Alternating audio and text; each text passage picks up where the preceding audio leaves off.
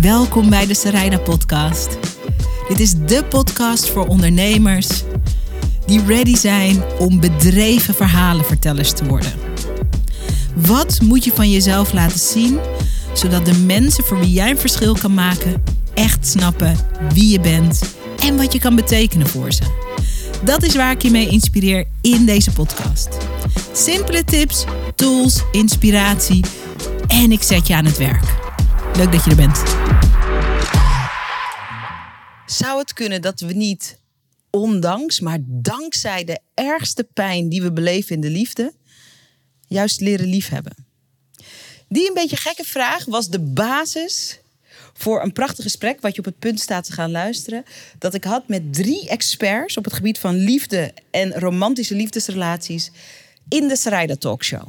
Want ik weet niet of je het voorbij hebt zien komen. Als je me volgt op Instagram, dan heb ik je helemaal meegenomen in de reis naar de lancering toe. Maar op 31 maart heb ik de Zaraida Talkshow gelanceerd. Want ik wilde dat er een platform kwam waar we bloed eerlijk, ongegeneerd en op een heel nieuw level konden praten over de liefde. Liefde in de breedste zin van het woord. Dus liefde als het gaat over romantische relaties, liefde als het gaat over vriendschap, liefde als het gaat over liefde voor je werk en liefde voor de mensen waarmee je werkt, liefde tussen jou en je kinderen, liefde, liefde en seks, ook niet onbelangrijk, liefde. Op 31 maart lanceerden we. En het allereerste gesprek dat we deden en dat we opnamen, dat we uitzonden, zeg je dat? Uitzenden? Nou, je begrijpt wat ik bedoel. Ging over liefde liefdesrelaties en liefdesverraad. Liefdespijn. En mijn nieuwsgierigheid was, en dat was de vraag die ik stelde aan de experts.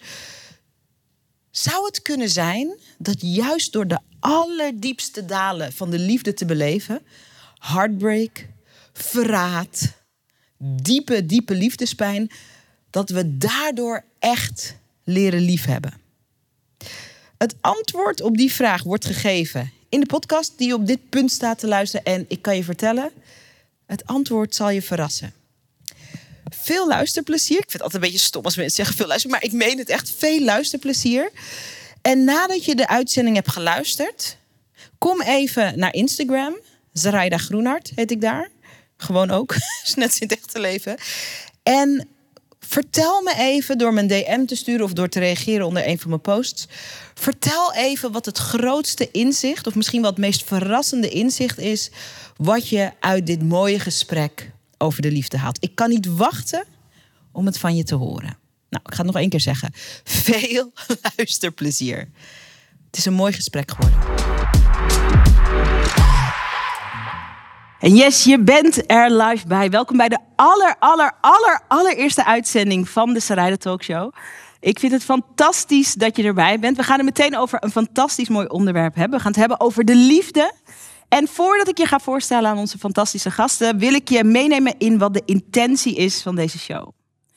Ik hoop dat je tijdens en na het kijken van de gesprekken die ik je ga aanbieden met geweldige gasten, ik hoop dat je, en het klinkt een beetje zweverig, een beetje boomknuffelig, maar ik hoop dat je je hart opent. Ik hoop dat je nieuwe dingen ontdekt over jezelf. Ik hoop dat je nieuwe dingen ontdekt over de liefde. Ik hoop dat je het voorbeeld volgt van de gasten waar ik je aan ga voorstellen. En dat je bloed eerlijk durft te kijken naar wie je bent, naar wat je wel en niet gelooft over de liefde. En ik hoop, want het is ook entertainment, dat je het enorm naar je zin hebt. Ik heb het in elk geval enorm naar mijn zin. Ik ben dankbaar om hier te zijn. En uh, let's talk some love. Ik ga je voorstellen aan onze geweldige, jongens, klappen, gasten. Oké, wat heerlijk, wat heerlijk, wat heerlijk. Wat heerlijk dat jullie zijn. David, ik begin bij jou. David de Kok. Ik doe steekwoorden. Uh, eh, 365 dagen succesvol. Um, super ondernemer, het super relatieweekend, uh, expert op het gebied van liefde en seksualiteit, maar ook geluk. Um, bestsellend auteur, uh, gewoon, gewoon topgozer. Fijn dat je er bent, David. We gaan praten over de liefde. Is heerlijk dat je er bent. Welkom. Dankjewel. Mami, Mami Jozes. Singer-songwriter, uh, fantastische vrouw, uh, auteur, oprichter van De Liefdesspiegel. En een van de meest eerlijke mensen die ik ken. En jouw superpower is dat je wat er leeft in ons, dat kan je woorden geven. We gaan praten over de liefde, we gaan praten over heartbreak, over verraad. En wat we kunnen leren van die diepste momenten die de liefde ons ook aanbiedt. Mami, fijn dat je er bent. Ellen, Ellen van Vliet. Ik denk dat er maar weinig mensen zijn met wie ik liever praat over de liefde en over seks dan met jou. Um, je bent een relatiementor, uh, een psycholoog, um, een genieter van het leven. En uh, jij biedt ons nieuwe perspectieven op de liefde en op seksualiteit. En je bent fantastisch op Instagram. Jongens, fijn dat jullie er zijn. Ik, um, mijn intentie voor deze talk is. Um, ik heb een aantal jaren geleden, toen ik op het allerdiepste dieptepunt zat van mijn eigen liefdesleven, um, eigenlijk toen pas ontdekt wat echte liefde was. En dat hadden ze me van tevoren niet kunnen vertellen. En ik dacht, ik wil dat een keer als uitgangspunt nemen. We kennen de romantische films. Waar uh, mensen elkaar ontmoeten in de dry cleaner. En ze lopen elkaar heen en ze ontmoeten elkaar en ze vinden elkaar en ze leefden nog lang en gelukkig. Die verhalen kennen we genoeg. Maar we kennen minder de verhalen van mensen die tot aan de afgrond van hun leven worden gebracht door de liefde. En daar iets ontdekken. David, jij organiseert al jaren met uh, Arjen uh, Vergeer, jouw businesspartner, samen het Superrelatieweekend. Fantastisch spektakel. Er komen duizenden mensen op af. Ik heb nog nooit een event gezien waar zoveel openheid over liefde en seksualiteit in zo'n grote, in zo'n groot volume. Wat heb jij van de mensen die daar super open zijn, over wat er niet goed gaat in de liefde en seks, wat heb jij daar geleerd over de liefde? Ja. Nou, dat het. Um, het is veel meer een vaardigheid dan ook wij dachten vroeger. Een beetje het verhaal van de film, dat het allemaal maar vanzelf moet gaan. Ja. Eh, of dat, dat je de ideale partner moet vinden, is ook zo'n misvatting. Dus je, als je maar goed genoeg zoekt en als die maar goed genoeg bij je past, dan zal het wel lukken. En ingewikkeld genoeg of interessant genoeg is dat gewoon elke keer eigenlijk niet zo. En dan mm. moet je dan weer op zoek, als dat het uitgangspunt is, ja, dan moet je elke keer op zoek weer naar degene die dan wel past. Hè? Dus de prins op het witte paard. Ja, ja. En anders gezegd, eh, misschien is het wel eens opgevallen, mij is het in ieder geval wel eens opgevallen, dat het eh, ja, niet altijd leuk is in een relatie. Dus als een, als een relatie het doel moet hebben, maar bij veel mensen wel zo, door de films en, en een beetje in die neoliberale context, dat alles maar maakbaar is, dan zou die relatie ook maakbaar zijn. Mm. En dan, uh, dan zou je ook kunnen zeggen dat. Um, uh, ja, als het vertrekpunt is, ja, we moeten het wel leuk hebben met elkaar. Ja, dan moet je gewoon simpelweg die relatie te vaak vervangen. Dus eh, als het doel van een relatie, niet dat het niet leuk mag zijn, hè, mhm. maar als het doel van een relatie is dat het leuk moet zijn, dan heb je ongelooflijk ingewikkelde afslag genomen. Want het is heel vaak niet leuk. Oh my god. Kijk maar eens naar het leven. Als je, als, je, als je naar het leven zelf kijkt, is het leven altijd leuk? Nee, absoluut niet. Dus als het leven het doel zou moeten hebben dat het leuk moet zijn, heb je een heel zwaar leven. Mhm. Nou, en dat roept een nieuwe vraag op. Waarom hebben we dan überhaupt relaties? Als het niet per se leuk hoeft te zijn. Nee. Grote vraag. Laten we kijken of we het een beetje kunnen beantwoorden. Waarom hebben we relaties? Ellen, ik zie jou knikken en ik zie iets ontstaan bij jou. Oké. Wat zie je goed? Ja, ja, ja. ik ben ook wat aan het doen hier. Nou, ik, ik, uh, ik sluit aan op, uh, op David. Uh, we verlangen zo ontzettend naar liefde. maar we zijn er tegelijkertijd super bang voor. Mm. En dat herken ik, ik, wel, ja. Ja, ja, ja. En dat komt volgens mij in mijn visie omdat we, ja, we zijn ooit geboren uit ons moeder. We hadden een super liefdevolle bedding in die buik en, en, en we waren één. En, en daar was ook een soort eenheid met het goddelijke, denk ik wel eens. Mm. En ja, op een gegeven moment gebeurt daar iets in, in, in, in het proces. Je wordt een keer teleurgesteld. Uh, misschien zelfs beschadigd. Een paar keer, ja. Ja, ja, ja. En dat, dat, dat heeft zo'n impact, uh, waardoor er.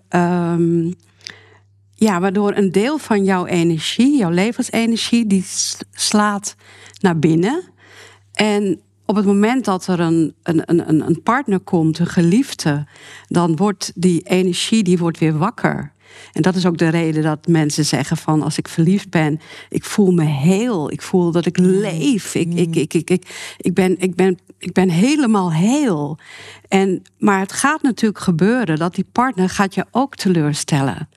En dan wordt de teleurstelling dubbel van oh shit, weer. Ja, ja. Weer. Ja.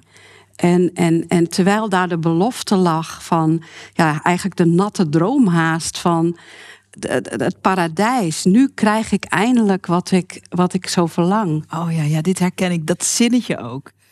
Ik weet dat uh, toen ik uh, uh, jaren geleden de vader van mijn dochter ontmoette, ik volgens mij mijn moeder ook opgebeld. Zei mam, dit is mijn moment. Dit is hem. Dit is mijn kans.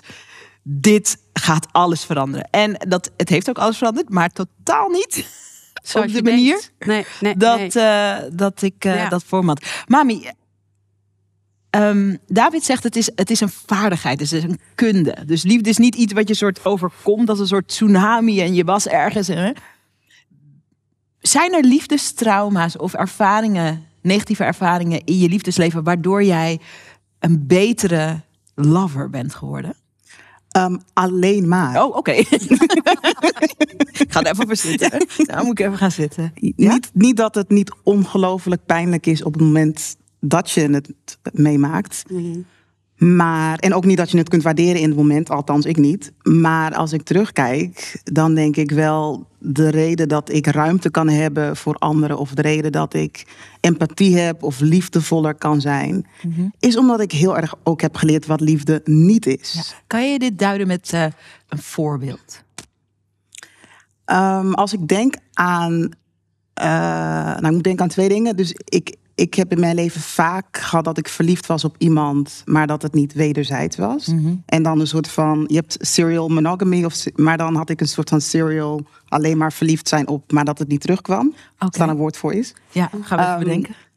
En in, en iedere keer had ik mezelf dan wijs gemaakt. Oh, dat komt omdat ik niet goed genoeg ben. Dat mm. komt omdat ik het niet verdien. Of mm. er zijn leukere mensen. Of en dat ging heel veel jaren zo door. Uh, maar Als patroon echt? Echt een patroon, ja. En dan uh, wat je ook zegt van... op een gegeven moment, het wordt een, uh, een soort self-fulfilling prophecy... en je, je voelt een soort dubbele teleurstelling. Um, omdat het telkens weer gebeurt.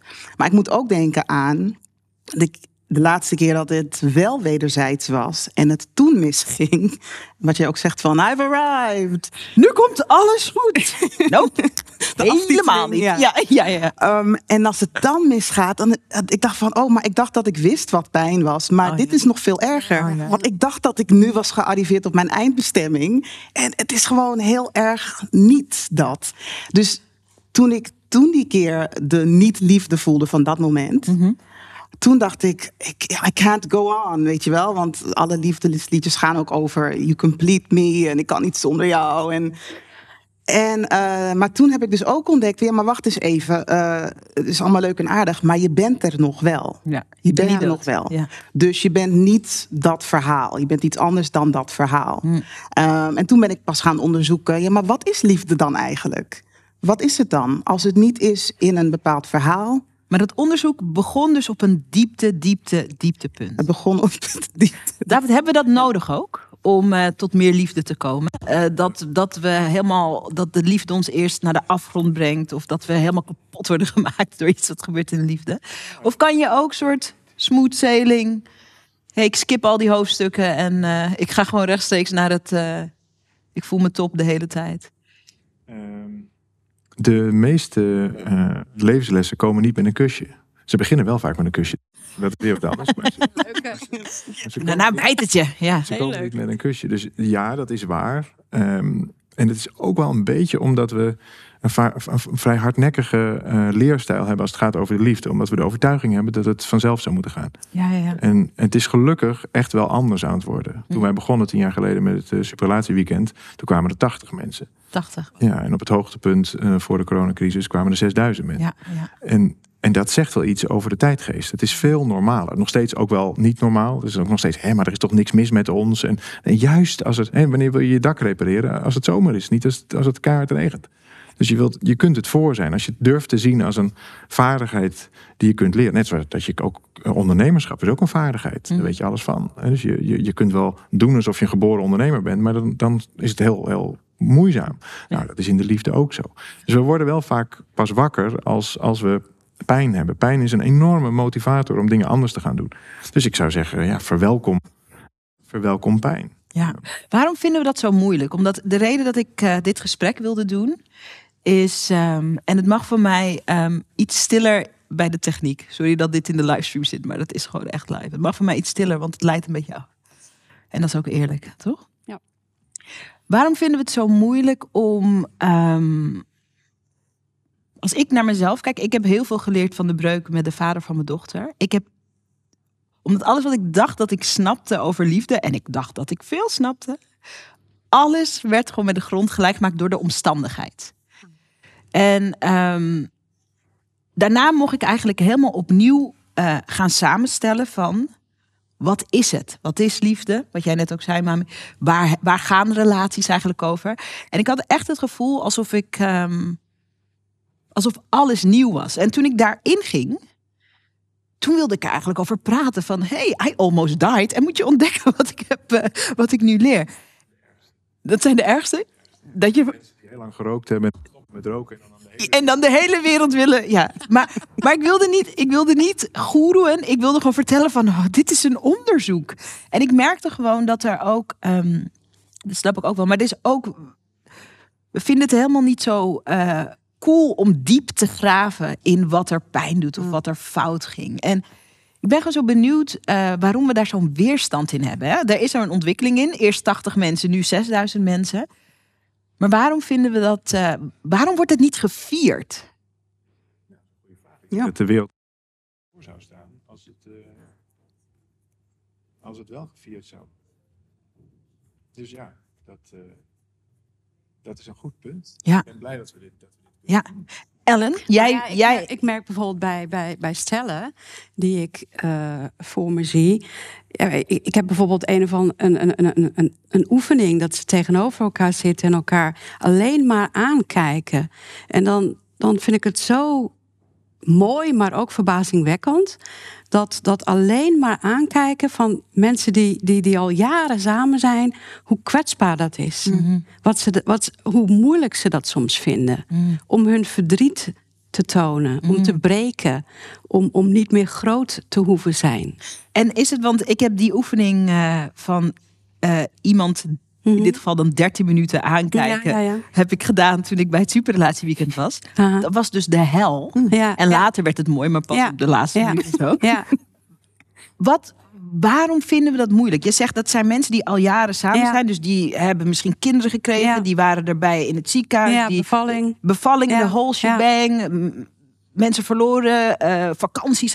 Waarom, wat, wat zegt dat in essentie dan over wat we nog te leren hebben? Dat we elkaar dus niet dat we kapot gaan als we elkaar dus lang aankijken. Nou, de kwetsbaarheid van uh, je verdriet laten zien, je, je, je, je ellende, je sores, mm. je schaduw. Mm-hmm. Die schaduw die wil je verbergen voor. Ja, wij zitten hier ook allemaal mooi te wezen. Snap je? Mm-hmm. Uh, terwijl je misschien de hele nacht wakker hebt gelegen omdat je het zo moeilijk vindt. Ja, Even een ja. voorbeeld. Ja, hè? ja, En, en, en misschien juist naar iemand waar je je helemaal aan gegeven hebt, is het zo kwetsbaar om, om je diepste shit te delen. Want, want die, die, je bent zo afhankelijk van die persoon. Mm-hmm. Je bent zo bang dat die persoon jou uh, de deur wijst. Dat, dat die, hij, jou... hij alle shit ziet en zegt: wow, nee, dat is ja. te veel. Dat is ja, te veel. wow. Ja, ik, ik, ik, ik, nou, dan komen we op dat stuk van je waardevol voelen. Uh, je wil natuurlijk voor je partner wil je alles zijn, maar je bent ook niets. En dat te durven tonen, dat is Daarom is het zo'n goed idee om, rete spannend. om teleur te stellen. Ja, dus dit- Wacht, wacht, wacht even. Wat? ja, nou, Daarom is zo'n goed idee om elkaar Ja, te het werd net al gezegd, hè, er komt altijd in een relatie het moment van de grote teleurstelling. ja, En dat is een good thing. Dat Ja. is ook zoiets wat je wil leren, want dan, dan kun je namelijk weer normaal doen. Dus het idee dat een ander perfect moet zijn, zorgt er ook voor dat jij perfect moet zijn. anders gaat hij weg. Ja. Hoe zag dat er, als je dat wil delen hoor, David? Ik vind het prachtig, maar het is een instelling die mensen wel moeten uh, gaan, gaan, gaan gaan cultiveren, creëren. En daarom vind ik, het, vind ik het mooi wat jij doet en jij doet en wat ik doe. Want mensen, doe het. Ga, uh, omarm het. De, de, pijn die je partner je doet, is, is de highway to heaven. Ja, jawel, ja. Maar, maar je moet hem wel pakken. Je moet hem wel zien. Je moet de bereidwilligheid. Ik zeg wel eens tegen. Je moet eigenlijk zo gaan staan. Raak me maar. Oh. Raak me. Doe me pijn. Want, want we... hebben allemaal hier dat panzer. Laten we het even wat persoonlijker maken. Want dit vind ik mooi. De pijn die je partner doet, is de, is de stairway to heaven. Nou, ik heb denk ik dan veel mensen ook richting de hemel gestuurd. de afgelopen jaren. Zou ik straks wat over vertellen. Leuk. Um, um, David, um, hoe ziet het eruit? Of wat, wat is de meest recent of wat is het eerste wat er voor jou opkomt als ik vraag, David, hoe heb jij jouw partner teleurgesteld?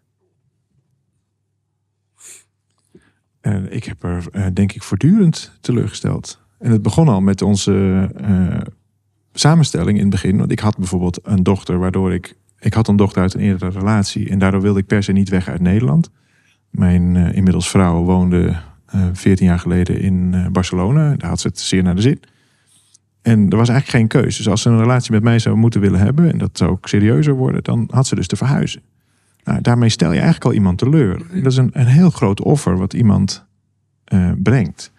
En dat wordt me ook nog wel eens uh, verweten. Je nog wel eens. Uh... Ja, nu is inmiddels mijn dochter is het huis uit. En, en nu, is het, nou, nu hoeven we toch niet meer in Nederland te blijven zeggen. Nu kunnen we er wel gaan. Maar ik zit hier inmiddels wel comfortabel en lekker enzovoort. Dus je, je, het is eigenlijk een voortdurende reis van teleurstellingen. En elke keer kun je jezelf ook weer een nieuwe vraag stellen. Van ben ik bereid om. Is, is de rekening die ik, die, die ik gepresenteerd krijg de moeite waard om te betalen? Mm. En, en zolang dat antwoord daar steeds ja op is, kun je ook elke keer op, opnieuw voor elkaar kiezen. Mm. Dus ik ben het ook ten dele wel eens met, um, met dat idee van, van uh, lijden in een relatie. Maar er is wel een verschil tussen lijden, een soort van nou, we gaan elkaar maximaal pijn doen. Dat doe je namelijk toch al, hoef je helemaal je best niet voor te doen. Dat comes with the, that comes with the package. Ja, maar dat, dat, dat vraagt wel om diezelfde vaardigheden. Dus als je, als je bij elkaar aanwezig kunt zijn in dat lijden, wordt het waardig lijden. En dat is iets heel anders. Mm. En, en dan wordt het dus ook niet meer strijd. Kijk, er zijn eigenlijk drie grote componenten in een relatie. En, en de schaduwkant, wat al even benoemd werd, je zou kunnen, rustig kunnen zeggen de traumatische kant van een persoon, die willen we achterwege laten, de lelijke stukken. Mm -hmm. Maar zodra die getriggerd worden, gaan we niet zeggen: Oh, dit raakt me enorm en ik heb vroeger zo dit en dit. Nee, dan gaan we dat compenseren. Ja. Dus in plaats van dat iemand de lelijkheid durft te laten zien, dat is eigenlijk denk wat jij bedoelt met: Kijk, dit ben ik, ook in mijn lelijkheid. Wat gaan we doen? Doen alsof dat niet bestaat. Dus gaat de aanval op naar de ander of je gaat weglopen. Mag ik een voorbeeld? Nou, om het even ik, ik heb de neiging om vroeger, uh, toen ik, toen ik uh, uit werk kwam. Uh, ik bedoel, bedrijven groeien niet vanzelf. Hè? Dus daar moet een hoop energie in. En daar, nou, dus ik ben nou, was een harde werker. En dan was het zes uur. En hadden we afgesproken zes uur thuis. En ik kwam dan tien over zes thuis. Of kwart over zes. Nou, dat was echt de wereld te klein. En ik snapte dat gewoon niet. En dan denk ik, wat maak je nou druk? En dan was het echt van, joh, maar jij oh, laat, altijd laat. En ik zit hier te wachten en ik begreep er helemaal niks van. Maar in plaats van dat ik dan zeg, jeetje, liever dat raakt me. En goh, kunnen we daar eens over praten? Wat is het? Ging je zeggen, joh, stel je niet zo aan. Zeg het, uh, ja. je, je, eet het er ook goed van. Doe even normaal. Ja. Weet je zo. Dus ik ga in de verdediging. Dus ik ga in compensatie. En now it's on. Ja. En, en zo. En dan daarna wordt het alleen maar erger. Dus de aanleiding is altijd, uh, of uh, het gevolg van een ruzie is altijd erger dan de aanleiding. Maar goed. Vervolgens hebben we geleerd, oké, okay, dit raakt mij. Als, als het je raakt in een relatie, heb je te maken met schadestukken. Ja. Ja. Dus even pauzeren. Vanavond om acht uur even die schadestukken bekijken. Ja. En toen kwam het verhaal naar boven, even dit afmaken. Toen kwam het verhaal naar boven dat zij als kind op de moeder had zitten wachten. Als klein meisje. Terwijl de moeder niet thuis kwam. Want in die, in die communistische tijd, want ze komt uit het Oostblok. In die communistische tijd uh, was er te weinig eten, te weinig werk. De moeder heeft echt ongelooflijke kunst en vliegwerk moeten doen. Mm. om daar überhaupt eten op tafel te krijgen. Mm. En die moeder kwam ook vaak heel laat thuis. Heeft ze zichzelf op bed moeten leggen. Met andere woorden, die tien minuten was ja. voor haar een enorme trigger ja. van vroeger. Een hele wereld. Een hele wereld. Dus, en ik wist dat niet. Ja. Totdat ik het wist. Ik kom gewoon nooit meer een seconde te laat. Ik doe dat uit liefde. Ik denk, joh, is het zo belangrijk voor jou? Dat doe ik, want ik hou van jou. Mm. Ja. Maar wat ik zo tof vind aan, uh, en daarom wil ik deze gesprekken voeren. Wat ik zo tof vind is dat in zo'n piepklein moment, hè, tien minuten te laat komen daar zit zo'n wereld onder. En jij noemt dat schadestukken. Uh, er zit we, we lopen allemaal met zoveel trauma in ons, Ja. in ons lijf trouwens Ja. rond. En ik heb, en daarom vind ik dit een belangrijk gesprek. Ik heb heel lang soort een plek gemist waar we dat soort kunnen erkennen. Want anders blijft het altijd hangen in, ja, jij bent een zeikwijf en doe niet zo. En ik ben gewoon een harde werker en jij snapt mijn ambitie Ja, dat zijn die compensatiestukken. En, en, en op dat niveau kan je natuurlijk, valt er niks te beleven echt. Nou, niks te leren ook. Niks te leren. Sterker nog, je beschermt eigenlijk je kwetsbare kant. Dat, dat doen denk ik de meeste relaties. Er zijn eigenlijk drie onderdelen. Dus je hebt het schadestuk, traumastuk kan je zeggen. Je hebt het eh, compensatiestuk. En dan heb je de good side. Gewoon dat wat je eigenlijk het liefst wil laten zien. Daar ben je ook verliefd op geworden. En de vraag is, waar woont die relatie? Mm. Sommige relaties wonen echt alleen maar rondom gezwelg en schade en ellende en oh jee, oh jee. Sommige relaties zijn alleen nog maar aan het compenseren. Alle vechtscheiding is niks anders dan compensatiegedrag. Mm. En sommige relaties kunnen ook leven in de good side. Mhm. En om dat te kunnen, heb je de schadestukken als ingang te durven gebruiken. Dat is eigenlijk de enige ingang. Dus dit klopt helemaal. Die pijn, pain is your friend. En als je dat weet, is het meteen een stuk minder pijnlijk. Ja. Hier is gewoon een opportunity. Ook. En ook een stuk minder persoonlijk, denk ik. exact, exact. Mami, voor jou hè. Ehm, jij vertelde net eh, dat je ehm, een, peri- een patroon had van verliefd worden op iemand die niet verliefd eh, is op jou. Mm. Ik herken dat op een bepaalde manier wel. Ik ben gewoon echt waar. Als zijn er tien gasten die allemaal leuk zijn en er staat daar iemand en die is eigenlijk super ongeschikt en afwezig, dan denk ik. Die. Even uitzoeken. Even uitzoeken wat er daar speelt. Ik heb het wel minder en minder en minder en minder. Maar ik ken dat van. Soms zie ik mezelf gaan denken: oh ja, Ja. oh ja, die tien hier op het voetbalveld. Nee, die altijd. Weet jij waar dat patroon geboren is in jouw leven? Weet je waar dat over gaat? Na zo'n twintig jaar therapie heb ik het terug kunnen brengen naar drie mogelijke oorzaken. Mm. Eh, en ik zeg het met een glimlach, omdat ik inmiddels, eh, ik heb inmiddels veel dingen kunnen verwerken. Maar ehm, ik ben, eh, ik ben opgegroeid zonder vader. Eh, ik ben opgegroeid heel even, echt een aantal maanden met mijn moeder. Toen bij mijn oma, toen bij een ehm, wit zorgpleeggezin. Toen terug bij mijn moeder. En ik wist telkens eh, niet of mijn moeder terug zou komen. Mm. Dus er, er is een gevoel van afwijzing wa- waarvan ik nu snap... oké, dat heb ik telkens weer eh, meegenomen of geprojecteerd... in mijn vriendschappen en liefdesrelaties. Mm. Ehm, een ander deel is waarschijnlijk ook dat ik als kind eh, misbruikt ben. En daar zie ik ook wel een patroon van afwijzing wat daar is begonnen. Seksueel misbruik. Seksueel misbruik, ja. Ehm, en eh, andere vormen van huiselijk geweld. Ehm, dus ik denk dat ik op een gegeven moment ge- eh, gewend ben geraakt aan verschillende vormen van pijn. Dus zelfs al was het helemaal niet nodig, of was het, speelde het niet, nou dan ging ik het wel onbewust creëren. Zo van dat, dat ken ik. Mhm. Ehm, Want dat is wat we doen, hè? En ik ga zo even naar Ellen, want Ellen, jij kan dat denk ik ook goed duiden. Dat is wat we doen, hè? Dus eh, de omstandigheden waarin we opgroeien, hoe, hoe verschrikkelijk ook, Ja. dat is zeg maar, dat is zo herkenbaar. dat is wat je kent. is veilig ook. Veilig, ja. En op die manier dus, hoe onveilig ook, Ja. voelt veilig, want herkenbaar. En ehm, dat is tenminste ook mijn eigen ervaring. Mm. Op het moment dat veel meer geluk zich aandient, door bijvoorbeeld minder drama, minder toxisch, dan denkt je systeem, wat eigenlijk soort zijn bedding heeft in onveiligheid, denkt ja, nee, de, de- nou, dit klopt niet. En dan heeft dat allerlei namen. Nou, dit is saai. Nou, eh, dit zit niet op dezelfde golflengte. Eh, nee, nou, hier voel ik geen aantrekkingskracht in. Allemaal soort excuses, verhaaltjes. ehm, om maar niet eh, eigenlijk dat te ontvangen. Ik weet ook, want ik zit ook al leven lang in therapie. Mm. Nou ja, leven. Ik 27 ben. Mijn hele mannensmaak veranderde. Wat ik aantrekkelijk vond, wat Ja. ik leuk vond. Toen Ja. ik in therapie ging. Huh? Het is wel leuk als iemand aardig is. Die gast die me niet pijn doet. Interesting. Ja, ja, ja. Er is Ellen, kan je... Er is nog wel een belangrijk, een belangrijk ding om te noemen. Hè? Want dit lijkt nu te gaan alsof je een soort van de geschiedenis herhaalt. Maar daar heb je een belang bij. Je hebt Ja. namelijk vanuit je kindstuk de tweede kans. En de Ja. relatie is heel vaak de tweede kans. Mm. Dus je hebt het vroeger niet goed gehad. En dan ga je proberen in een partner die er eigenlijk onbewust een beetje op leek. Ga je dan kijken of je het vanuit je volwassen stuk, wat eigenlijk stiekem je kindstuk is, het nog een keer Ja. eh, te herbeleven. Dus je zoekt een soort positieve herbeleving, wat altijd mislukt. Onbewust, hè? Onbewust. Ja. Dus dit, dit is de diepere laag van relaties. Het is niet om het leuk te hebben, maar het is, nou ja, het is jouw, jouw, business. Het is om te leren, om te Ja. groeien en te spiegelen. Dus je, je spiegelt eigenlijk die kindstukken. En dan kom je op het punt van: eh, oké, als je. Als je dat bij jezelf durft te zien, ik heb nou eenmaal gekwetste kindstukken, dan hoef je dat dus niet meer bij die ander te fixen. En dan kun je in één keer voor die leuke man. Het geeft zoveel rust om te weten dat het zo zit. Dat, dat het is, dat, hè? dat het dat is. Ja. En eh, mijn onderneming heet De Liefdespiegel. Voor mij kwam er echt een moment van...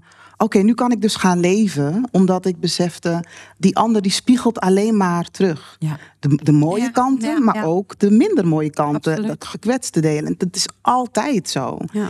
En nu, nu is mijn leven een soort van levend experiment geworden. Wat, wat dat betreft, wat liefde spiegelen betreft. Om het te herkennen, maar ook om gewoon te zijn. En het niet te hoeven oplossen voor een ander. Of om niet van alles te hoeven fixen. Ja, ja, ja. Het, het is veel, veel Echt een fijner. ander leven, hè? Ja. Dat is ook mijn ervaring. Ik ga daar zo wat over vertellen. Ellen, ik vind het wel even fijn om Ja. van jou te horen. Jij zit, eh, een deel van jouw werk is natuurlijk dat je met stellen werkt aan hun relatie. Die zitten bij jou in de praktijk. Mhm. Ehm,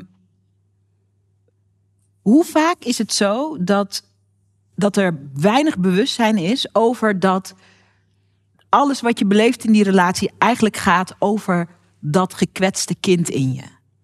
Nou, heel vaak. Ja, toch? Dat hebben we niet geleerd op school. Nee. Maar ik wil ook nog even aansluiten op, op jouw verhaal. Want er zit ook een aspect in dit alles. Dat we loyaal zijn aan ons systeem. Als jouw moeder niet gelukkig was in de liefde. Als jouw moeder lijdt. Als je ziet dat je moeder lijdt. Dan is het voor een dochter echt, echt heel moeilijk om wel dat geluk te omarmen. Want dan, dan ben je ontrouw aan je moeder. En waarschijnlijk ook aan je oma en, en eh, al die vrouwen daarvoor. En wat Dus bedoel je als je zegt ontrouw? Wat, zeg, wat bedoel je daarmee? Nou, je, je, je, je, een, een kind is reuze loyaal aan, aan de ouders. Dus die, die is ook loyaal aan het lijden van de ouders. Dat zie je ook bij, bij concentratiekamp eh, mensen die wel eh, eh, daaruit bevrijd zijn, terwijl de rest van de familie vermoord is. Ze blijven de schuld voelen van ik leef wel.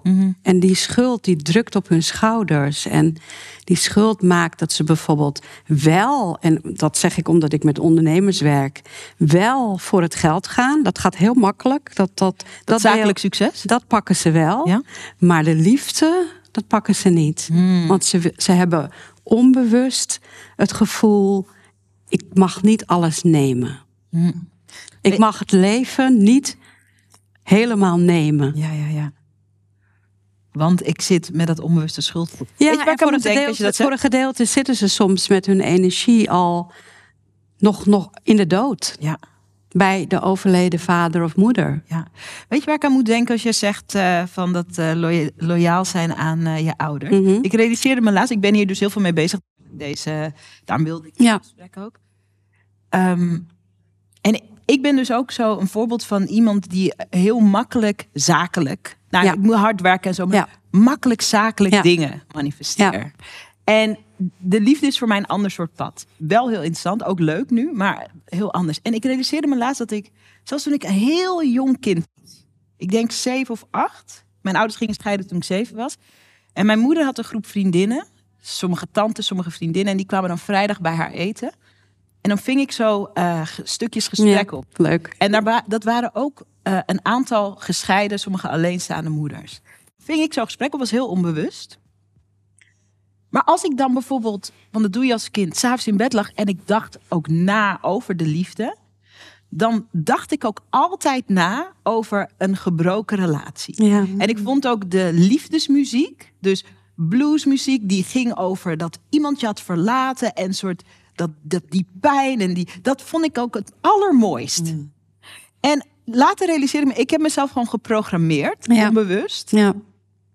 eh, in die realiteit. Ja. Ik fantaseerde nooit over gelukkige relaties. Dat is toch crazy? Ik vond, ik vond er ook een bepaalde schoon. Er zat ook een bepaalde waardigheid in. Dat je dat draagt. Dat je daar niet aan ten onder gaat. En ik ben nu, ik word 40. Ik ben het nu pas aan het soort. Ik ben het nu pas aan het eh, reprogrammeren. Over Ja, de schaduw van je verleden, die hangt vaak tot je veertigste in je leven. Echt? Tot je veertigste? Ja. Of als je slim bent, ga je eerder naar het superrelatieweekend. en dan ga je daar, eh, want dat vind ik het meest goddelijke aan het superrelatieweekend. Um, dan ga je daar een familieopstelling doen. En uh, David, voor de mensen die niet weten wat een familieopstelling is, jij doet dat. Op, op, ik heb nog nooit het gezien zoals jij het doet. Mensen komen op het podium en dan komen ze zo'n schaduw uitwerken. Kan je misschien duiden met een voorbeeld hoe dat werkt en waarom dat zo goed werkt? Dus wat is het en waarom is het zo krachtig? Nou, de, de, het basisprincipe, in ieder geval zoals ik het zie, is dat je geen individu bent. Dat het hele idee van het woord individu betekent niet deelbaar. En ik denk werkelijk dat dat onzin is. Want je bent veel meer je omgeving dan je zelf denkt. Dus als je het idee hebt dat jij zelf iets moet voorstellen, heb je jezelf eigenlijk verwijderd van de dynamiek om je heen. Dit is hetzelfde als wat we hier hebben. Dit maken we met elkaar. En niet alleen wij met z'n vieren, maar alle mensen hier en hier in de zaal. En met dus het is een gezamenlijk iets. En als er dan ook iets gebeurt, dan hebben we er allemaal weer invloed op. Of in ieder geval heeft het invloed op ons enzovoort. Nou, dat is in een, in een familiesysteem precies zo. Dat is in een samenwerkingsverband op kantoor precies zo. En als je het idee hebt dat jij daar zelf. Um, nou, dat je dat zelf allemaal draagt, dat het allemaal van jou is. Je gaf net wel een mooi voorbeeld over, uh, over hoe, hoe, dat bij jou vroeger thuis ging. Nou, dat is echt een, een perfecte uh, voorstelling van een familiesysteem, van hoe dat dan werkt. Of jij zegt een afwezige vader, nou dat heeft invloed. Dan kun je wel, kun je wel zeggen, ja, ik met mezelf, ik moet het allemaal oplossen en doen. Tuurlijk, je kunt wel acties ondernemen, maar die vader is nog steeds afwezig. En over familieopstellingen gesproken, want dat heeft mijn leven compleet veranderd. Toen ik mijn opstelling ging doen, toen zei die begeleider, en waar staat je vader? Ja. En ik had zoiets van, ja, die is er niet hoor. Ja, ja mensen die geen idee hebben wat de familieopstelling is, want dan vind ik het zonde. Ja. Als je te kijken, denk je, familie, wat, wat is het?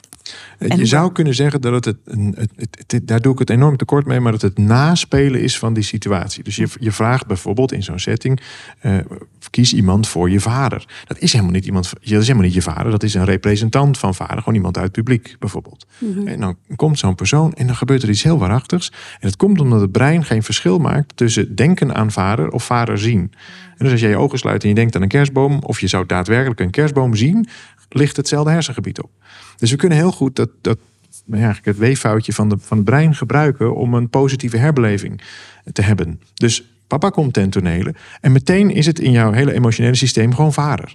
En dat kan hij ook voelen en dan gaat hij ineens ook bewegen en dat, dat voel je dan ook. En eigenlijk het feit dat je toestaat dat vader weer in jouw nou, je omgevingsveld is, is eigenlijk al een hele helende beweging. Ja. Want daarmee is hij er ineens wel. Terwijl jij altijd hebt geloofd, hé, hey, hij is er niet. Maar ja, hij is er wel. Nou, ik was ook zwaar geïrriteerd dat ik van die begeleider mijn vader in de opstelling moest zetten. Want ik had zoiets van, ja, maar die gast is er niet. Wat wil je? Ik, was, ik, ik ben normaal heel relaxed en heel liefdevol. Maar ik, was, ik had toen zoiets van, nee, uh, nee. We don't go there. We don't go there. En toen moesten we het toch doen, hebben we het gedaan.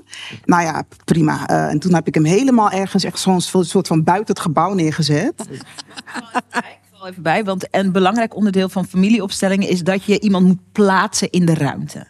En dat hoe je iemand plaatst ook al veel zegt, toch? Dus je hebt hem buiten het, uh, buiten het gebouw geknald. Ja, En toen? En toen gebeurde er iets heel onverwachts. Uh, dat ik hem een stukje dichterbij haalde, toch? Dat voelde, voelde toch uh, kloppender. En toen um, ik keek diegene in de ogen en ik werd heel emotioneel. En ik dacht van, maar ik heb helemaal geen emotionele band met mijn vader. Dus ik snapte het niet, maar het gebeurde wel. En, uh, en ik kreeg een gevoel van, hij heeft, hij heeft altijd over je gewaakt. Hij heeft altijd van een afstand. Ja. En ik dacht, nou weer kippenvel. Ja, gaat. En toen ben ik daarna in gesprek gegaan met mijn moeder. En ze vertelde mij um, uh, dat hij wel degelijk uh, mij wilde. Al, toen, toen ik werd geboren, het was een beetje ingewikkeld. Hij was getrouwd, het was een taboe, onbespreekbaar, et cetera. Maar hij wilde mij wel. En dat heeft nog een rol gespeeld in een relatie waar ik uit moest stappen, omdat dat echt niet goed was. Maar dat, dat besef dat mijn vader mij wilde, dat ik gewenst was, dat ik geen ongelukje was, dat kwam allemaal uit dat moment voort. Perfect voorbeeld. Dit is de positieve herbeleving. Ja. Dus in die positieve herbeleving, jij dacht vanuit het gekwetste kindstuk of vanuit je rationaliteit, eh, papa die moet weg en zodra die komt, dan word ik ook boos. Hij mag eigenlijk niet eens zijn. Nou, vervolgens komt hij langzaam en liefdevol toch en dan komt een heel nieuw besef. Ja. Doet dat ertoe of dat dan echt helemaal waar is? Als we een diepte-interview zouden doen met je vader, we sporen Ja. op, we weet ik, maakt helemaal niet Maakt meer uit. Want ja, hè, je amygdala slaat dat op, is een stukje in, in het brein. Ehm, en, en het, sterker nog, het is niet alleen, eh, want dat is, dat is hoe het brein werkt. Stel, je hebt een vervelende eh, ervaring met een, ehm, eh, met een buurjongen, ik noem maar wat. Dan, ehm, dan het brein slaat niet op. Oh, ik moet uitkijken voor specifiek die vervelende buurjongen. Nee, het brein slaat op. Oh, we moeten uitkijken voor mannen. Jongens. Ja. Oh, eerst jongens. Ja, in eerste instantie voor jongens. En dan krijgen we, oh, we moeten ook uitkijken voor mannen. En weet je, we doen, we doen eigenlijk. Gaan nu ook uitkijken voor iedereen met autoriteit. Iedereen die iets van mij wil. Gaan we ook voor uitkijken enzovoort. Dus je hebt een soort scanner gebouwd voor, nou in jouw geval voor, voor eh, afwezigheid van mannelijkheid of iets dergelijks. Want daar zit pijn op. Nou, dat moeten we voorkomen, dus moet hij eruit. Die scanner, dat deel in het brein wat dat doet, is eigenlijk gerustgesteld doordat het ineens nu wel kan. Je kan het toelaten. En het fysieke reactie, die is echt wa- waanzinnig. Het gebeurt net bij jou ook, want je gaat je voelen. Je hebt het er weer over. Ik kan het nu ook voelen. Ik krijg zo'n beetje kippenvel. Je gaat diep ademen. Dus het brein registreert dat perfect als: hé, hey, oh, het is dit, dat verhaal wat ik zo goed voor je heb bewaard. Want ik heb je zo willen beschermen tegen nog een keer zoveel pijn. Dat hoeft niet meer. Oh, wat lucht dat op. En dan kun je die energie gaan gebruiken om je gewoon te gaan verbinden. Het is niks Ja, anders en dan een die pijn, beschermingsreactie. die pijn van vader niet willen en missen en dat, dat hele shit-verhaal, dat is eigenlijk de klop van de ziel, die steeds eigenlijk jou duidelijk maakt van hé, hey, er is nog een stuk wat je ook mag integreren in Ja, jezelf. ja. Want je vader zit ook in jou. En als jij zegt, ik wil mijn vader buitensluiten, dan ga je een heel essentieel deel van jezelf u- buitensluiten. Dus als je je vader neemt, dan word jij meer mens. 100 procent. Ja, wij zeggen ook eigenlijk altijd: je kijkt niet naar je vader, Nee, maar je kijkt naar jezelf. het innerlijk deel van Ja. vader. Dus Ja. jouw projectie op vader. Ja. En daarmee klopt het ook altijd. En daarom is die, die, die, die vreselijke woede die mensen naar hun ouders hebben, is, is ook materiaal om, om, weer, om weer in liefde met, nou niet alleen met je ouders, maar met jezelf. En als je in liefde met jezelf bent, dan kan je een fijne, leuke, liefdevolle relatie met alles erop en eraan met je partner hebben. Jij raakt hier ook zoiets waardevols aan. Hè? Dus ehm, het toestaan van wat we dan noemen negatieve emotie. Ja, Woede, moordlust. ja Ehm, zeker. die, die donkere kant van emotie die we niet toelaten. Ik weet dat toen, ehm, toen ik uit elkaar ging met de vader van mijn dochter. En ik geloof erin. Ik, wij hebben een heel, vind ik, een heel goede co-ouderschapsrelatie. Eh, vader van mijn dochter heeft een nieuwe partner. Ik heb heel veel respect en ik voel ook liefde voor zijn nieuwe partner. Ehm, ik vind dat wij een heel mooi alternatief gezin zijn.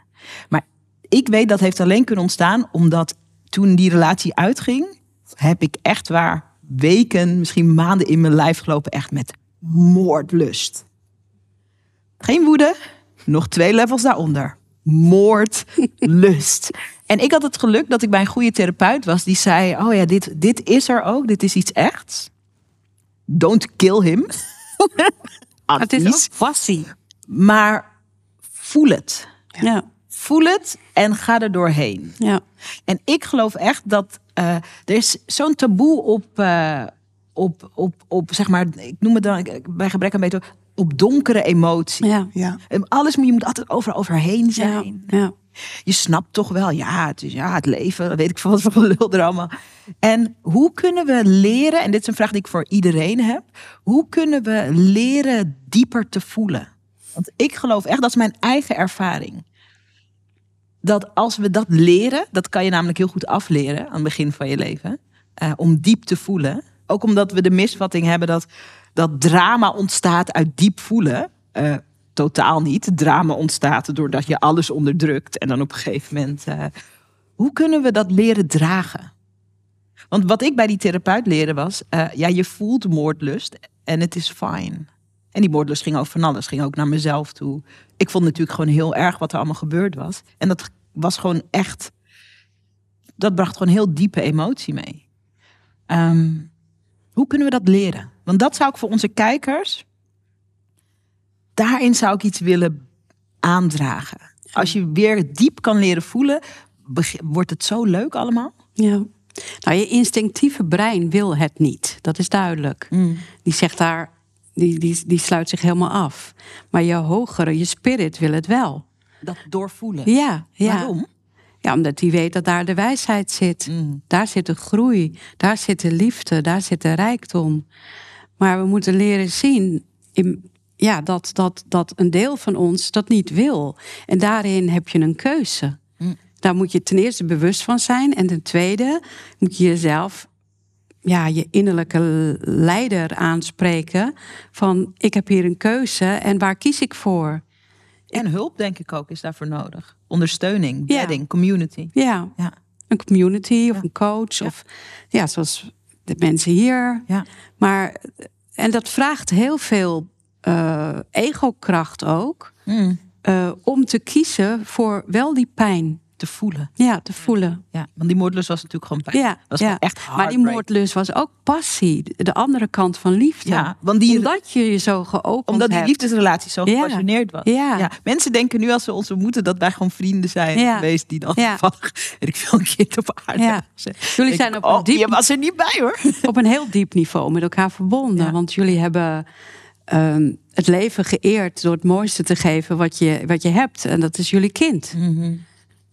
En, en jullie kind is 50% Sarayda en 50% vader. En jij hebt je hele systeem geopend. Van, van je, je, je. En je hebt zijn kind gedragen. Oh, ik ga nu janken hoor. Ja, dus, dus, dus, dus. Ja. dat is toch het meest emotionele en dierbare wat je in het leven eh, kunt ervaren en, en schenken. Dus dat is logisch dat je die moordlust is liefde. I love it. Moordlust is liefde. Ik geloof, ik heb geen tatoeages, maar ik denk als ik er één neem, maybe this is the one. Moordlust is liefde. Nou ja, het geeft Mooi. aan dat je je zo hebt gegeven, dat je zo zoveel waarde, dat je zo van hem hield. Ja, waardoor het nu, jaren later, in een super kalm, vriendschappelijk-achtig vaarwater heeft Ja, want je bent er doorheen Ik ben er gegaan. doorheen gegaan, ja. ja. David, je wil iets zeggen? Nou, ik zat er even over na te denken. En, en ik denk een veelgemaakte vergissing over liefde is dat we de vorm vastzetten. Ja. Eh, liefde heeft niets met de vorm te maken. Iets wat het hart gezien heeft, is voor eeuwig. Ja. Dus dat kan zijn in een, in een oogopslag. en Dat kan zijn in een honderdjarige relatie. En waar strijden we over? Niet over de liefde. We strijden over de vorm. Ja, ja. En- mooi.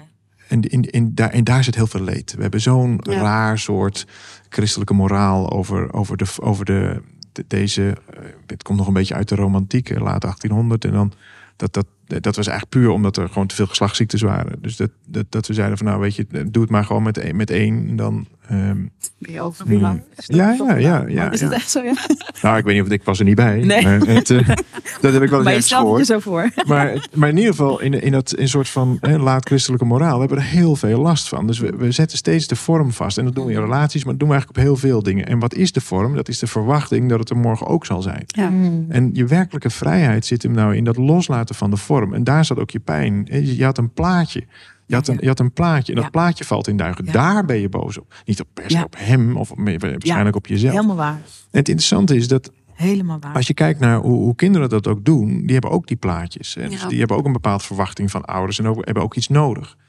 Maar let op, kinderen die gaan niet minder houden van hun ouders. Misschien verandert daar wel de, de verhouding met ze. Maar ze gaan vooral minder houden van zichzelf. Ja. Ja. Dus de, de loyaliteit gaat zo ver dat ze Ja. opgeven zichzelf te zijn. En dan kom je een hele. ehm, dan, dat zijn eigenlijk de geboortes van gekwetste kindstukken. En omdat de, dat gecompenseerd moet worden later in die relaties, hebben we zo'n droombeeld over de vorm. Nou, Kijk dan nu naar, je, eh, naar, naar jouw gezin, hoe je dat. ja, dit is hem. En dat ging ook zo. En nou, ja, ik, ik was er een soort van bij. En het, het, het- dat leek ook echt zo. Dus ja, wij gunden jullie dat ook. En dat was ook zo. Ja. Ik was ook, als ik mag bijvullen. Dus dat superrelatieweekend, eh daar mocht ik iets, mocht ik iets van vijf jaar of zes jaar. Presenteerde ik dat elk jaar met een ander verhaal. Zwanger, ik ben echt het gelukkigst ooit. Jaar later ehm, is het toch helemaal anders gelopen. Twee jaar later, ik heb nu de liefde van mijn leven. Ja, daarna, oh ja, nee, ook toch. Dus David was echt bij de soapserie die een tijdje liefdesleven Nou, was. en wat zo prachtig is aan hoe je dat doet, is dat je dat, dat er allemaal mag zijn. Ja, en daarmee ja, ja. laat je ook in je verhaal, in die openheid die je laat Ja. zien, laat je eigenlijk ook al ruimte in het verhaal. Ja. Oké, dit is nu het verhaal en Ja. dit is nu het verhaal. En daarmee heb je best wel veel ruimte in de vorm. Hmm. Want juist, daarom zijn vechtscheidingen ook, ook altijd zo ontzettend lelijk, omdat ze eigenlijk proberen vast te houden aan een vorm die er niet meer Ja. is. Ja. En het beste alternatief is dan de vorm te bevechten. En dat is eigenlijk een verstrikte vorm van, uh, van liefde. Ja. Om, het niet, om het maar niet los te hoeven. Exact, het is een andere vorm van, van de verbinding in stand houden. Ja, ja. Zo interessant eigenlijk. Eigenlijk mijn neiging is om nu te vragen aan het publiek: wat vinden jullie? Maar ik heb afgesproken met de producers dat we dat niet gingen doen. Maar ik voel nu soort heel veel behoefte. Nou, straks bij de borrel maar. Hij heeft hier ook natuurlijk een hele grote rol. Hè? Ik bedoel, wat, wat, wat, wat ik als jong meisje op televisie zag. De roze droom en nooit geen ruzie. En we zijn altijd happy, de peppy. Nog steeds zie ik het. Vind ik echt. En ik vind, vind het wel. toxic, vind ik. Ja, ja, ja. ja. Uh, ik vind het zo jammer wat, wat jij zo duidelijk allemaal vertelt. Waarom, waarom, waarom leren we dat niet op school? waarom, waarom dit, dit is zo belangrijk. En daarom is deze show ook zo belangrijk. Dat, dat mensen echt gaan leren. Het is, liefde is levenskunst. Oh, en als je die samen, die kunst bedrijft, dat is liefde bedrijven. En, en, en, en dat, dat, dat, dat is met alle rauwheid en lelijkheid en schaduwstukken uh, die je bij, bij elkaar raakt, maar die, die, die de stairway naar de heaven zijn. Maar niet de heaven die wij mee hebben gekregen uit de sprookjesboekjes en de Walt Disney. Heel anders. Ja, Heel gewoon. Er is ook een heel mooi filmpje van. Uh uh, Never Let Go Jack. Dat ze dan in, in de Titanic en dan op dat vlot. Oh, en dan, en dan vervolgens van. Uh, ja, stel nou dat ze die relatie wel hadden volgehouden. en dan vervolgens zie je ze knijthard ruzie maken. En zo'n huis met borden gooien. En zo. Maar dat zien we niet, want daar houdt het op. Eigenlijk waar de relatie bij ons begint, daar houdt het op. Bijna alle romantische films houden op op het moment dat de relatie begint. Exact. De romantische film doet alsof het super moeilijk is om iemand te ontmoeten. De realiteit is vat hartstikke mee. Ja. Universum regelt dat gewoon allemaal voor je. En dan moet je nog heel lang om elkaar heen zwermen. En dan heb je elkaar gevonden en dan is zo'n groetje. Het ze leven nog lang gelukkig. Ja, en terwijl, uh, terwijl daar begint het nu. Mami, ben jij... Um, Word jij steeds beter in de liefde? Klinkt al voordat ja. zin Word jij? Yes, beter? Yes, natuurlijk. Ja. Word jij steeds... Sorry, wat was de vraag? Word je steeds beter in de liefde? Ja, ja, ik absoluut steeds beter. Waar merk je dat aan? Uh, ik merk het aan hoe ik met mezelf omga. Mm. Uh, en dan ook uh, direct aan hoe ik met mijn dochter omga. Hoe ik met mannen omga die ik ontmoet. Maar ik geloof, ik geloof dat wij, dat ik liefde ben. Mm. Ik geloof dat op een heel fundamenteel, diep niveau, maar ook op een heel praktisch niveau. Dus hoe. En hoe ziet dat eruit? Want ik vind dat een fantastische ik snap je. Hmm. Maar hoe ziet het eruit als je liefde bent? Wat, wat, hoe ziet dat eruit op een dinsdag? Hoe ziet dat eruit?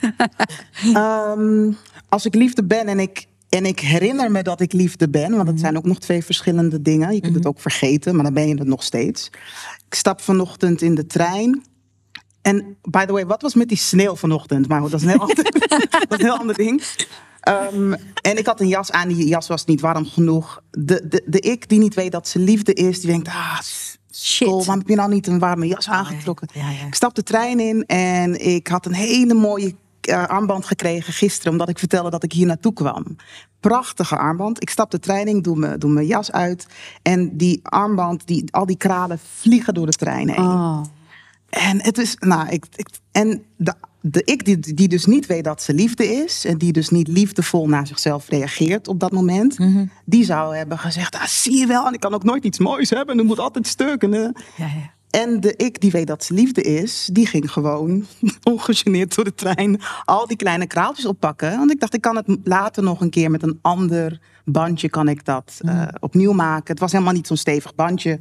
Anders was het ook niet zo, zo snel kapot gegaan. Ja, ja. Met andere woorden, die mildheid, mildheid ja. en die ruimte en dat geduld en die liefde die ik heb voor mezelf, maakt dat ik nu eh, geschikter dan ooit ben voor een relatie. I love it. Ja. I love it. Mag ik daar één kort ding over zeggen en dan wil ik afsluiten met, uh, met de vraag, want we gaan er zo uit. Um, als je onze kijkers één practice mag meegeven. Dus daar kunnen jullie alvast over nadenken. Maar ik wil je even bijvallen. Want ik zit toevallig ook, en Ellen die uh, begeleidt mij daar ook bij. Ik zit in een soort gelijke. Ik denk ook, dus stel dat jij mij die vraag zou stellen, denk je dat je weet met geworden liefde? Dan zeg ik echt zo ja. Um, ik zit in een soort liefdesexperiment. En ik wil het eigenlijk van de daken schreeuwen. Zit ook een beetje schaamte op. Maar ik ben dus met heel veel mensen tegelijk platonisch aan het daten. En wat ik oefen, Hm. is ehm, om gewoon de mensen met wie ik date, eh, om die gewoon vanaf het begin, vanaf het nulde moment, gewoon te eren en lief te hebben. En niks anders van ze te maken dan dat ze zijn. Ik zeg het je, daar gaat een wereld open. Ik kom nu pas daarachter. Komt ook omdat ik, ik, eh, ik wil geen relatie. Zo is het ontstaan. Ik ontdekte van, oh, ik ben eigenlijk heel gelukkig. En ik hoef niet een relatie of zo. Zo begon het. Mm. En nu ontdek ik dus hoe ik dus tot aan dat ik altijd dacht dat ik een relatie wilde. En er komt vast wel weer een periode dat ik een relatie wil. Hoe ik tegenover mensen zat met daten. Dus ik zeg maar wat, ik zit tegenover David. En hij vertelt wat. En ik ben eigenlijk alleen aan het scannen. Ik luister wel, Ja. maar ik ben aan het scannen. Oh, ben ik het daarmee eens? Ben ik het daar niet mee eens? Vind ik dat leuk? Oh nee, dat is niks voor mij. Oh nee. nee. Zo, zit ik, zo zitten de meeste, denk Ja. ik, vrouwen. Zo daten de meeste vrouwen. Wil die kinderen. Wil die- onbewust, hè? Want ik zag mezelf niet als zo iemand. En nu dat het helemaal wegvalt en dat ik gewoon tegenover eh, dus spreekwoordelijke David zit en eh, gewoon magisch. En de reden dat het platonisch is, omdat het, het is al zo wow al. Het is al zo intens. Om gewoon als vrouw, eh, als vrouw van 40, ik zeg het toch even erbij, om gewoon eh, in aanwezigheid te zijn met leuke mensen. Dat is nu mijn proces. En I'm like, ik wou dat iemand hier een boek over had geschreven, wat ik had kunnen lezen toen ik twintig was. Misschien ga ik het wel schrijven, het boek, je weet het niet. Dus ik herken heel erg dat als je door veel, als je veel meer zicht hebt op wat je trauma's en je blokkades zijn geweest, als je daar doorheen hebt gewerkt en als je veel mailtijd hebt, ik ervaar dat ik ook mailtijd voor mezelf heb, dat het eigenlijk dan pas echt begint. Gewoon de liefde. Ja. In wat voor vorm dan ook. Ja. Ja. Het is echt zo'n mooi avontuur. Iedereen wordt wel verliefd op mij nu. Dat is wel een leuke bijkomstigheid. Schrijven. Dat is wel een leuke bijkomstigheid. Maar ik denk omdat het, omdat het veel puurder is Ja. dan, dan op enig moment hiervoor. En ik wist het niet van mezelf. Dat ik zo'n zo'n soort supercomputer was die aan het scannen. Is het goed genoeg? Is het goed genoeg? Ben ik goed genoeg? Ben ik goed genoeg? Is het goed genoeg? Ben ik goed genoeg? Het is allemaal ruis. Allemaal ruis. Allemaal ruis. Nu, nu, nu ontmoet je de echte persoon. Ja. En laat jij je ook kennen, omdat je daar zo Ja. Zonder schild zit. Ja, dat. Ja. Ja. Dus het zijn in elk geval allemaal leuke vriendschappen. En sommige misschien een beetje meer escaleren richting. David, ehm, we hebben nog een paar minuten. Waar willen we onze kijkers mee achterlaten? Want de intentie van deze show is dat je na het kijken van een gesprek meer empowered bent. Hoe kan je oefenen om dwars door je trauma's heen meer lief te hebben? Wat kan je oefenen? Wat kan je doen? Nou, een zin die mij enorm helpt is eh, dat alles liefde is of een schreeuw om liefde. Mm. Dus alles is liefde of een schreeuw erom. En dan kun je bij jezelf, als jij dat scannen doet bij die ander, is dat een schreeuw om liefde. En dan ben je dus zelf niet liefde. Nu, nu ben, je gewoon, ben je er gewoon, zonder verwachting. Nou, dat is liefde. Je bent aanwezig. En dat is wel liefde. En dus zul je ook veel meer liefde gespiegeld zien. Zodra zij verliefd worden, is het weer een schreeuw om liefde. Dus verliefdheid is een vlaag van verstandsverbijstering die buitengewoon gevaarlijk is. Terwijl vriendschap Zegt u op het einde. Shit, David. Vriendschap. Nee, ook, dat komt door die romantische films. We denken dat we head over heels moeten zijn. Maar je kunt Ja. gewoon niet meer normaal denken. Het is gewoon een verslaving. En dan ga je ook nog aan, eh, gaandeweg ga je zeggen... oh, ik zou wel willen dat we weer naar het begin konden. Dat we weer terug konden naar het begin. Gaan ze dat zeggen? Nou, dat wil je helemaal niet. Je bent knettergek. Op dat moment. Dus je, je, je kunt toch niet meer functioneren als je echt head over heels bent. Dat is vreselijk. Je kunt nergens meer aan denken. Niet je moet alleen maar dat. En je wil Ja. eigenlijk alleen maar bevestiging. Je moet gewoon een shot hebben. Ja, dat is eigenlijk wat het is. Maar vriendschap is echt werkelijk de basis onder, onder alles. En in een vriendschap, kijk ook maar met hele dierbare, lange vriendschappen. Dat is, ja, daar, daar maak je heel veel mee mee. En dat, Ja, dat gaat ja. ook door allerlei dingen heen. Maar dat heeft veel meer basis. Mm. Dus ik zou zeggen, alles is liefde of een schreeuw om liefde. Mooi. En als je de schreeuw kunt horen bij de ander of bij jezelf, dan weet je ook, oh, even terug, dit heeft eigenlijk niks met liefde te maken. Mm. En dan tot slot, ego spiegelt ego. Dus op het moment dat je bij de ander de schreeuw om liefde waarneemt, dan kun je eigenlijk wel vergif op innemen dat je zelf ook met de schreeuw om liefde bezig was. Mm. En als je puurheid ontmoet, dan kun je ook weer terug naar, oh ja, dat, dat heb ik waarschijnlijk zelf zo ingezet. En ik denk dat de wereld daar heel anders eh, uit van zal gaan zien als we dat eh, meenemen. Mooi, Ja. mooi. Mami, dank je. Mooi. Echt, Ik hè? ga daar zometeen nog even... Ik dat Je gaat het nog even kletsen met hem. heerlijk, Snap ja. ik. Zou ik ook doen. Ehm, nou, iets heel praktisch wat mij heeft geholpen ehm, toen ik midden in een burn-out ontdekte dat ik eh, liefde ben. En dat ik, ik denk dat we dat allemaal zijn, maar dat moet iedereen voor zichzelf weten. Ehm, is, ik heb, een, ik heb heel lang in de spiegel gestaard. Ik heb heel lang in mijn eigen ogen gekeken. En dat was in het begin, net, net zoals die oefening eigenlijk. eh, Ongemakkelijk in het begin, Ja, hè? dat je Ja. elkaar aankijkt. Jezelf aankijken is net zo gruwelijk. Als je dat niet gewend bent. Ja, ja, ja. Maar waarachtig dat er pure liefde terugkijkt. Mm. Als je durft te blijven kijken. Ehm, Mooi. ik, ik, ja, dat, dat, is, dat is de meest praktische. Die Dat kan gewoon een practice zijn. Dat kan je gewoon oefenen. Ja. Mooi. En je moet het ook durven. Ja, Ja. ja, ja. Die, die, je- je durven erkennen, durven zien, durven erkennen Ja. en voelen dat jij dat bent en mag ontvangen. is wel next level, maar die zou ik wel aanraden. Mm, mooi, mooi, praktisch. Dankjewel. Ellen. Nou, als je iets bij je partner herkent, wat je lelijk vindt, wat je afschuwelijk vindt, eh, eh, eh, kijken van, dat heb ik ook. Mm. Oh, dat ik voel gewoon de weerstand als je dat Ja, zegt. Maar- ja. Ik herken dus dat betekent dat het iets goed zit. Ja. Zo ben ik ook. Ja, ja. Oh, en het is echt zo, hè? Ja. En dan eh, valt het hele circus valt, Ja. het hele ja. circus valt eh, ineen. Ja. En dan ben je weer zo- thuis. Hij is altijd zo lui. En dan even laten denken, Ja, oh ja, maar op ben dit ik ook. gebied ben ik super lui. Niet op dat gebied, maar wel op dit gebied. Oh, Of ja. ik zou luier willen zijn. Ja, soms Ja. is het ook een verlangen. Dat heb ik dan. Ik mag nooit uitrusten. En hij is altijd zo lui. Ja, ja. Mooi. David, Mami, Ellen.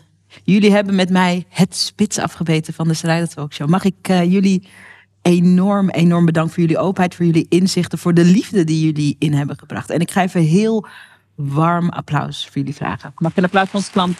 Oh. Ik zei, mag een applaus van onze klanten, zei ik. Voor onze gasten. Super tof dat je hebt geluisterd naar de podcast. Dankjewel.